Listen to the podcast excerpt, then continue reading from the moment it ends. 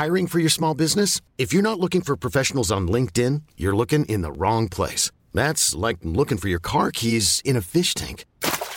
LinkedIn helps you hire professionals you can't find anywhere else, even those who aren't actively searching for a new job but might be open to the perfect role. In a given month, over 70% of LinkedIn users don't even visit other leading job sites. So start looking in the right place. With LinkedIn, you can hire professionals like a professional. Post your free job on linkedin.com slash achieve today. Bonjour à toutes et à tous et bienvenue en ce jeudi 2 décembre. Il est 7h30, oui il est un peu tard, c'est vrai que c'est la fin d'année.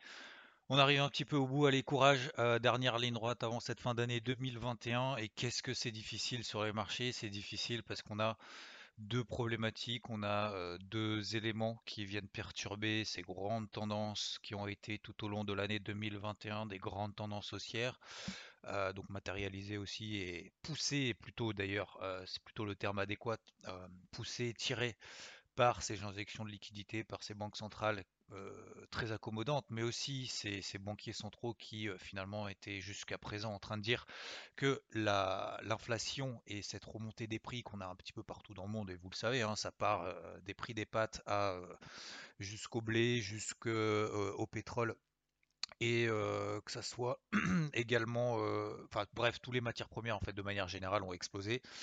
Et jusqu'à présent, en fait, les, banquiers centraux étaient très mesurés quant à une remontée des taux directeurs. Alors, inflation, encore une fois, c'est pas bien grave. L'inflation, c'est pas grave parce qu'en fait, lorsque vous avez de l'inflation, bah, vous cherchez du rendement. En fait, vous cherchez du rendement net, du rendement réel. Le rendement réel, c'est quoi? C'est votre rendement moins l'inflation. Si vous avez un rendement de 0,5% et que vous avez une inflation à 6, bon, bah, en fait, vous perdez de l'argent en réel. Je ne dis pas que vous perdez de l'argent au sens propre du perdre, vous faites une moins-value, mais en gros, on perd de l'argent. Donc c'est pour ça qu'en fait, l'inflation, c'est pas bien grave, puisque bah, du coup, on va chercher du risque. Par contre, ce qui est un peu plus délicat, euh, et la preuve en est, hein, c'est les, euh, les, remontées des taux. Parce que les remontées des taux, ça a des incidences, bien évidemment, sur les taux d'intérêt, sur les taux d'emprunt, etc., etc., sur les investissements, donc sur les actifs risqués. Donc après, on cherche plutôt des valeurs refuges, euh, des valeurs qui un peu type inflation, d'accord? Donc on se pose la question, est-ce que le Bitcoin c'est une couverture contre l'inflation? Est-ce que l'or, l'argent c'est une couverture contre l'inflation? D'ailleurs vous regardez l'argent, l'or, il monte pas. Hein. Euh, vous regardez le Bitcoin, bah, il monte pas. Alors c'est pas qu'il baisse, hein. c'est pas parce que alors, les cryptos c'est dingue. C'est pas parce que ça monte pas que ça baisse. C'est juste peut-être en phase de latérisation. Vous regardez la capitalisation totale, bah, Hier, on était à 2006, 2600 euh, milliards. Euh, avant-hier, on était à 2300 milliards. Bah, on est toujours autour de 2, 2500 milliards de dollars. En fait, ça, ça fait, c'est pas nouveau, hein, ça fait 2-3 semaines maintenant. Ça commence à, dater. Hein, c'est depuis le 17, 17 novembre. Bah, finalement, ça montouille un petit peu au-dessus, ça montouille un petit peu, ça descendouille un petit peu en dessous. Et puis finalement, bah, on a des, départs un peu à droite et à gauche. Et puis, et puis le reste, bah, c'est toujours un petit peu plombé. plombé. Euh, Cardano, par exemple, qui était en tendance baissière, bah, elle le reste. Euh, d'autres qui sont en tendance haussière, et Rodolphe l'a d'ailleurs très bien partagé, notamment Matic, par exemple, qui est en tendance haussière, bah, elle a pumpé très bien. L'Ethereum, qui est en tendance haussière, elle a pumpé très bien, mais faut pas s'enflammer pour autant. Donc, il faut continuer à travailler sur ces trois thèmes. Alors, je commence un peu par la partie crypto, mais euh, par ces trois thèmes, c'est-à-dire, un, faut pas oublier les stars de 2021, donc, euh, je prends l'exemple de Solana, de Binance Coin. Alors, Binance Coin, c'est pas forcément une star, hein, mais euh, en tout cas, elle fait partie des plus solides. Vous prenez Solana. Je prends cet exemple-là depuis quelques temps parce que euh, je pense qu'on l'enterre un petit peu trop tôt. Et preuve en est, bah, ça fait deux mois, elle bouge plus depuis, enfin depuis fin octobre. Donc ça fait, fait un peu plus d'un mois, pardon, un peu plus d'un mois qu'elle bouge quasiment plus. en tout cas, qu'elle fait plus x2, x3, x20, mais pour autant, ça reste un projet quand même solide, fiable, à moyen long terme. Alors certes, elle a très bien progressé, on n'est pas dans des tendances baissières, on est simplement dans des phases de range. Donc on avait une zone d'achat autour des 180 dollars. Bah oui, elle est arrivée proche de ces 180 dollars et puis derrière elle a pris quand même quasiment 30%. Cette nuit, elle était on était à plus 30 depuis ce point d'entrée là. Et puis bah ça consolide donc, enfin ça consolide, ça latéralise c'est pas que ça baisse, c'est juste que ça consolide, ça, ça. Donc là, il y a cette première thématique. Continue à privilégier les stars 2021, mais sur des replis. Deuxième chose, il y a celles qui partent. Celles qui partent, bah, j'ai essayé de travailler, on a travaillé en début de semaine euh, ensemble, donc euh, que ce soit l'Ethereum par exemple, que ce soit euh, Binance Coin, bah, qui est finalement pas parti, bah, c'est pas grave on, sort en fin de journée. Si ça part pas, on sort en fin de journée et puis on recommence le lendemain matin. Est-ce que ce matin, en ayant justement la main sur son trading, est-ce que là vous vous dites, bah, j'ai envie de payer ça, ça, ça, ça, ça et ça parce que c'est en train de partir, parce que c'est beau, parce que c'est sur repli, parce que c'est sur des niveaux clés ou pas, euh, sur des niveaux clés intéressants en délit, oui ou non? Si c'est non, eh ben, on a bien fait du coup d'alléger et euh, on se reposera la question lorsque il y aura des choses intéressantes, des configurations intéressantes qui, euh, bah, qui correspondent tout simplement à euh, cette poche qu'on veut allouer dans des stratégies court terme, dans des stratégies intraday, ce que j'appelle un peu des stratégies de flux du jour. Voilà, flux du jour ce matin, il n'y en a quasiment pas, il y en a voire pas du tout. Est-ce qu'il y a des grosses qui vous intéressent? Deuxième chose, sur des niveaux clés daily intéressantes? Non. Voilà, pas pour le moment a priori.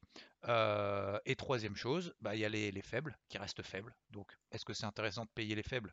En espérant qu'elles montent demain Oui, c'est possible, hein, mais je trouve que c'est compliqué. Je trouve que c'est compliqué d'avoir une boule de cristal en se disant alors je vais prendre les plus grosses variations à la baisse. Hein, je, fais, je vous caricature exprès, hein, c'est assez sarcastique, mais encore une fois, le but c'est aussi de, partager, de, transmettre quelque chose et une idée, une psychologie de marché. Est-ce que vous, si vous prenez les plus faibles du jour, que, est-ce que vous pensez avoir l'instinct de dire, tiens, je vais prendre la plus faible et je pense que c'est celle-là qui aujourd'hui est à moins 3, moins 4, moins 5, moins 6, ce qui est d'ailleurs pas grand-chose encore une fois. Euh, et c'est celle-là qui va monter aujourd'hui, c'est celle qui va monter le plus vite demain. C'est difficile, Bon, bah alors pourquoi, trop s'embêter pourquoi trop se poser de questions? Donc quand on est en phase d'atterrissation comme ça, on laisse un petit peu de côté. Donc je revenais, puisque j'ai fait la transition, excusez-moi, sur la sur l'inflation. Est-ce que le Bitcoin est couverture contre l'inflation? La preuve que non. Euh, donc euh, voilà, cette remontée des taux, c'est cette première grosse problématique qu'on a dans, le contexte, c'est cette, euh, remontée des taux qu'a annoncé Powell potentiellement. sachant qu'en plus, et je fais encore une parenthèse, mais hier on a eu l'ISM manufacturier, d'accord? Donc ISM manufacturier aux États-Unis, c'est en gros, c'est on contacte des, directeurs d'achat pour les commandes de biens, les, les, pardon, sur leurs sentiments sur l'emploi, la production, les nouvelles commandes, les prix, les, fournisseurs, les, stocks, etc. etc. Est-ce que c'est bien? Est-ce que c'est cool? Est-ce que vous pensez que c'est, on est dans une situation positive ou pas? Et en gros, c'était conforme à vos attentes, donc ça veut dire que on n'est pas forcément inquiet. deuxième chose, on a eu également hier, je vous rappelle, l'ADP, d'accord? Donc l'emploi privé aux États-Unis c'est la mise en bouche avant le NFP de demain. Je rappelle que demain il y a le NFP, hein, non-farm payroll, donc ça, être très important. Et hier, c'était meilleur que prévu, l'ADP. Donc qu'est-ce que ça veut dire? Ça veut dire que le discours de Powell, finalement, bah, peut-être qu'il est en train de se dire, oui, on, est potentiellement en train d'arriver, pas en surchauffe, mais en tout cas, l'économie va tellement bien c'est peut-être effectivement le timing de se dire ah bah l'inflation, faut pas que ça s'emballe parce qu'après on pourra pas trop corriger. donc ça c'est l'ADP hier qui est sorti euh, meilleur que prévu. Ensuite, euh, donc demain il y a le NFP également à suivre. Ça c'est cette première problématique concernant les taux directeurs. La deuxième problématique, comme vous le savez, c'est la partie Omicron. Omicron, c'est euh, bah, cette euh, incertitude pour le moment, ces données qu'on n'a pas euh, sur, bah, sur le plan tout simplement sanitaire. Est-ce qu'il va y avoir reconfinement, par reconfinement? Est que ça va peser du coup sur l'économie? Est-ce qu'on va avoir est-ce qu'on s'est peut-être pas trop un peu enflammé après les publications de résultats euh, d'entreprise euh, et, donc du coup on consolide latéralement. Donc globalement ça nous donne en fait des indices qui sont toujours un petit peu euh, bah, plombés, enfin un petit peu beaucoup même. Il n'y a absolument aucun signal de retournement pour le moment. ces signaux de, retournement apparaîtront très probablement sur des unités de temps un peu longues, donc sur du daily ou sur du 4 heures. pour le moment, je pense qu'il ne faut pas non plus se précipiter plus que ça. Alors, par contre, il y a des indices qui sont arrivés sur des énormes, sur des énormes niveaux. Premièrement, on a le Nikkei, donc ça je voulais partager hier matin sur IVT. Le Nikkei qui est arrivé sur ses 27 400. 27 400, c'est euh, cette zone support euh, qui, euh, bah, qui finalement, malgré le fait qu'on ait une grosse accélération baissière du Nikkei, sur ces 27004 qui a tenu une fois, qui a donné 400-500 points, puis finalement qui revient cette nuit dessus. Derrière, ça repart un petit peu de 200-300 points, ce qui n'est pas grand chose encore une fois pour Nikkei. Mais vous voyez qu'on est quand même sur des gros niveaux qui suscitent l'intérêt des investisseurs. Donc ce, sont des intérêts pour le moment techniques, je pense, simplement. Bah voilà, ça a beaucoup baissé à très court terme finalement, on n'en sait pas plus que ça avec ce variant, donc des achats, des petits achats à bon compte. Le Dow Jones, même chose. Rappelez-vous, vous avez le carnet de bord sur cette zone des, des 34 000. Alors c'est un peu en dessous, mais 34 000, 33 700. C'est le gros niveau qu'on a travaillé au mois d'avril. On l'a travaillé combien de fois? En avril, en mai, en juin. En juin, ouais, on est passé d'ailleurs un petit peu en dessous, d'ailleurs quasiment sur les 33 000. on l'a retravaillé en juillet. En juillet, on est passé tout de suite très rapidement sur 34 000 avec deux bougies de baissière, bam, et derrière on a fait des nouveaux records historiques. Au mois de septembre, deux fois, on a oublié, hein, septembre-octobre, on était à 34 000, on a fait 34, 36 000 derrière. Euh, le Dow Jones, il avait pris euh, quasiment 8% en ligne droite, ce qui est énorme. Donc on est en train de revenir sur des zones d'intérêt technique. Euh, regardez le SP500, zone d'achat également du carnet de bord, 4500. Alors zone d'achat, offensive certes, mais zone d'achat quand même. On est sur des supports, on est sur des phases de repli, sur des supports. Donc à très court terme, oui, ça peut être intéressant effectivement de mettre un ticket euh, pour ceux qui sont peut-être devant, pour ceux qui se disent bah tiens moi j'attendais un repli pour rentrer un petit peu sur le marché. Pour mon micron, bah oui c'est négatif, mais en même temps euh, peut-être que ce sera moins si on a plus de news, plus de nouvelles là-dessus, qu'elles soient positives ou négatives, mais en tout cas, peut-être qu'on se dit, bah, moi je vais jouer, je vais jouer entre guillemets dans le sens, je vais privilégier pour le moment la technique à euh, l'anticipation, euh, j'ai envie de dire sanitaire et l'anticipation euh, par rapport à ça, et, du coup, ça peut être effectivement des opportunités à très court terme.